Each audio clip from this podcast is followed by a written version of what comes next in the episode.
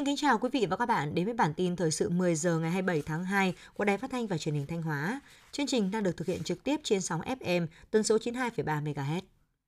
Sáng ngày 26 tháng 2, tỉnh Thanh Hóa đã long trọng tổ chức lễ tôn vinh các tập thể cá nhân có thành tích xuất sắc trong công tác phòng chống dịch COVID-19. Phát biểu tại buổi lễ, thay mặt tỉnh ủy, Hội đồng Nhân dân, Ủy ban Nhân dân, Ủy ban Mặt trận Tổ quốc Việt Nam tỉnh Thanh Hóa, đồng chí Đỗ Trọng Hưng, Ủy viên Trung Đảng, Bí thư tỉnh ủy, Chủ tịch Hội đồng Nhân dân tỉnh khẳng định Lễ tôn vinh các tập thể cá nhân có thành tích xuất sắc trong công tác phòng chống dịch COVID-19 được tổ chức đúng vào dịp toàn Đảng, toàn dân, toàn quân ta đã và đang tổ chức nhiều hoạt động thiết thực chào mừng kỷ niệm 67 năm Ngày Thầy thuốc Việt Nam 27 tháng 2 là sự kiện quan trọng và rất có ý nghĩa. Đây cũng là dịp để chúng ta tri ân các lực lượng trên tuyến đầu phòng chống dịch COVID-19, những người đã luôn hết mình vì sự nghiệp bảo vệ chăm sóc sức khỏe nhân dân, những chiến sĩ đã và đang ngày đêm thầm lặng vượt qua nhiều khó khăn gian khổ, nòng cốt, sùng kích, đi đầu trong công tác phòng chống dịch bệnh COVID-19. Tại buổi lễ, các đồng chí Đỗ Trọng Hưng, Ủy viên Trung Đảng, Bí thư tỉnh ủy, Chủ tịch Hội đồng Nhân dân tỉnh, Lại Thế Nguyên, Phó Bí thư Thường trực tỉnh ủy, Trung đoàn đại biểu Quốc hội tỉnh, Trịnh Tuấn Sinh, Phó Bí thư tỉnh ủy, Phạm Thị Thanh Thủy, Ủy viên Ban Thường vụ, Trưởng Ban Dân vận tỉnh ủy, Chủ tịch Ủy ban Mặt trận Tổ quốc tỉnh cùng các đồng chí Ủy viên Ban Thường vụ tỉnh ủy, Phó Chủ tịch Hội đồng nhân dân, Ủy ban dân tỉnh tặng hoa và trao bằng khen của Chủ tịch Ủy ban dân tỉnh cho 272 tập thể cá nhân có thành tích xuất sắc trong công tác phòng chống dịch COVID-19. Thưa quý vị và các bạn, là lực lượng tiên phong trên tuyến đầu, những chiến sĩ áo trắng của ngành y tế Thanh Hóa tự hào vì được đóng góp trong cuộc chiến chống đại dịch COVID-19.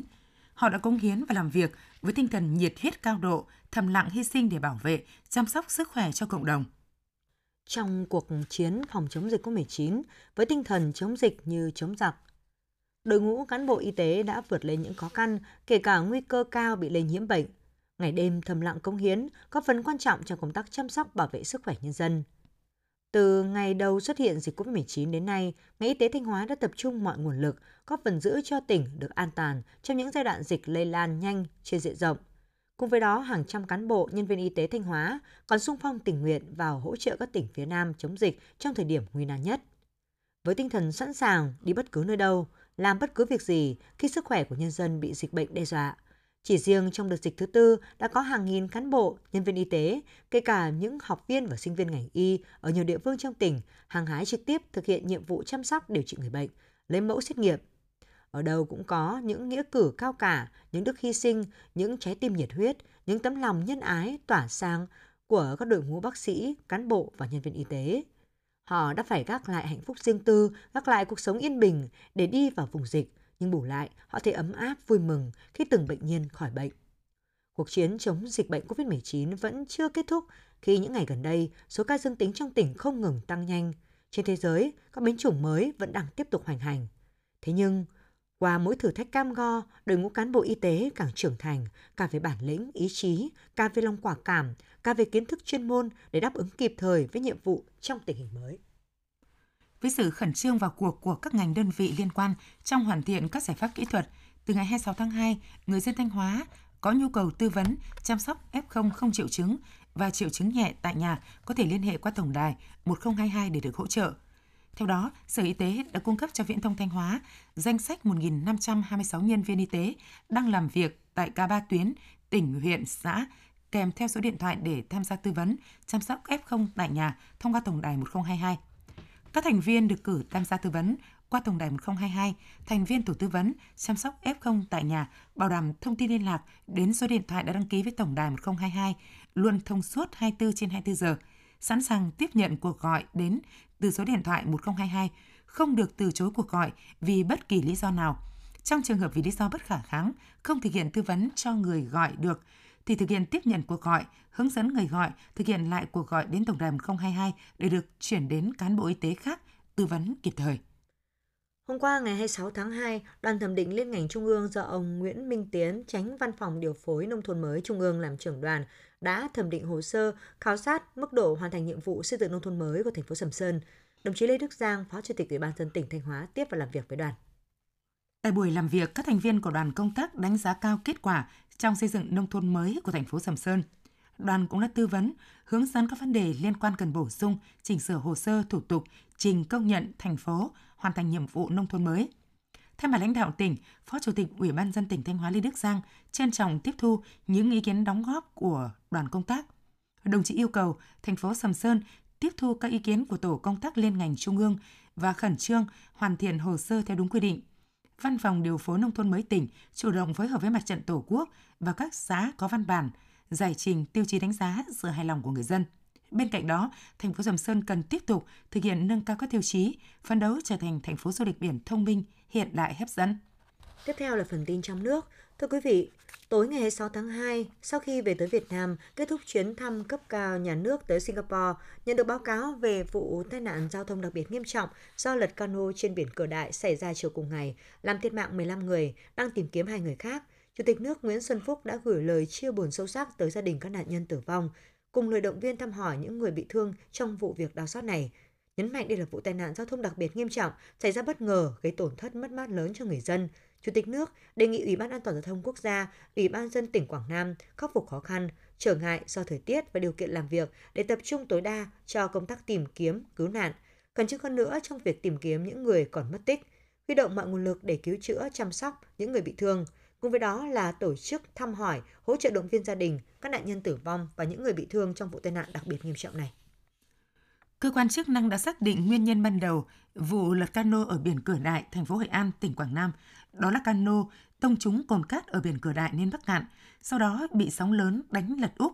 Vụ việc xảy ra hôm 26 tháng 2, làm 15 người thiệt mạng và hai người còn mất tích.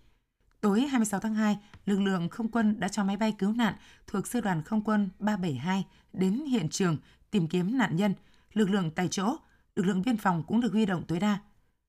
Cùng bà con nhân dân tích cực tìm kiếm 4 người còn mất tích. Cano chở 39 người là du khách từ tỉnh Bình Dương và thành phố Hà Nội trong đoàn ghép để tham quan đảo của Lao Tràm. Cano chở đúng số người theo quy định và điều kiện thời tiết chưa đến mức phải cấm biển ra của Lao Tràm.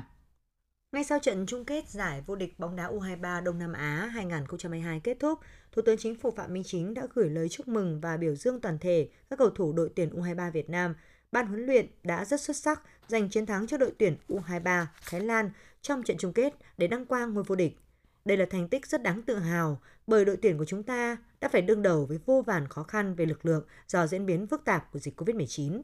Nhân dịp này, Thủ tướng Phạm Minh Chính cũng ghi nhận và biểu dương các tổ chức cá nhân kiều bèo ta ở nước ngoài, đặc biệt là những người hâm mộ cả nước đã luôn đồng hành, chia sẻ, cổ vũ và sát cánh cùng đội tuyển trong suốt chặng đường gian nan vừa qua, có phần tạo nên sức mạnh tổng hợp giúp đội tuyển U23 của chúng ta đi tới chiến thắng đầy ý nghĩa, làm nức lòng người hâm mộ cả nước.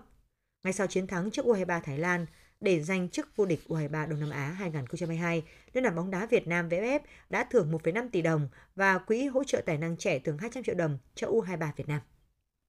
Theo Bộ Nông nghiệp Phát triển Nông thôn, năm 2021, tổng diện tích cây điều của Việt Nam khoảng 305.000 ha, tổng sản lượng hạt điều thô đạt khoảng 367,2 nghìn tấn, năng suất bình quân đạt khoảng 1,18 tấn một hecta.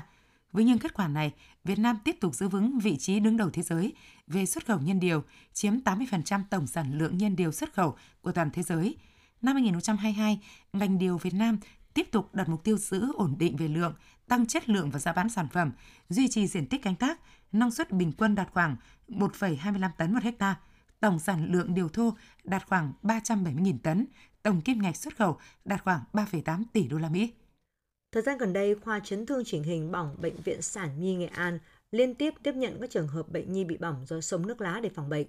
Hàng ngày, Bệnh viện Sản Nhi Nghệ An tiếp nhận khoảng trên 10 bệnh nhân điều trị bỏng, trong đó có nhiều trường hợp bệnh nhi bị bỏng do sưởi sông. Theo các bác sĩ, sông hơi là biện pháp điều trị theo y học cổ truyền. Tuy nhiên, các gia đình cần lưu ý không nên lạm dụng sông hơi, không được sông trực tiếp vào người trẻ, đặc biệt là trẻ nhỏ dưới 30 tháng, trẻ có tiền sử động kinh, sốt, co giật hay người dị ứng với tinh dầu. Trẻ có bệnh lý nền cần tuân thủ theo tư vấn và chỉ định của bác sĩ. Trường hợp trẻ bị bỏng cần được sơ cứu đúng cách ngay từ những giây phút đầu tiên. Nếu xử lý sai cách thì tổn thương bỏng chuyển độ sâu nhiễm trùng sẽ để lại các di chứng như sẹo lồi, sẹo phì đại, sẹo corus. Cơ quan Cảnh sát điều tra Công an huyện Tương Dương, Nghệ An cho biết, đơn vị đã khởi tố vụ án, khởi tố bị can và ra lệnh bắt tạm giam đối tượng Quang Thị Xu, sinh năm 1993, trú tại xã Xá Lượng, huyện Tương Dương để điều tra, làm rõ hành vi mua bán trẻ em. Theo đó, đầu năm 2022, qua công tác nắm tình hình, Công an huyện Tương Dương phát hiện đường dây nghi vấn hoạt động mua bán trẻ em xảy ra trước đây trên địa bàn. Nhận thấy đây là đường dây mua bán trẻ em có nhiều đối tượng tham gia, trong đó có cả đối tượng nước ngoài với phương thức thủ đoạn tinh vi, nên Công an huyện Tương Dương đã xác lập chuyên án đấu tranh, triệt xóa. Quá trình đấu tranh, ban chuyên án xác định năm 2012, Quang Thị Xu cùng đồng bọn đã rủ rỗ lừa gạt chị Lô Thị Dê, sinh năm 1998, trú tại xã Yên Hòa, huyện Tương Dương, bán ra nước ngoài với giá 201 triệu đồng. Thời điểm bị lừa bán ra nước ngoài, Dê mới 14 tuổi. Hiện Công an huyện Tương Dương đang tiếp tục mở rộng điều tra để xử lý theo quy định của pháp luật. Quý vị và các bạn vừa theo dõi bản tin 10 giờ của Đài Phát thanh Truyền hình Thanh Hóa. Thực hiện chương trình biên tập viên Thúy Hằng Tường Vân, các phát thanh viên Minh Thu Kim Thanh, kỹ thuật viên Tiến Quân, tổ chức sản xuất Hoàng Văn Triều, chịu trách nhiệm nội dung Hai Đình Hậu.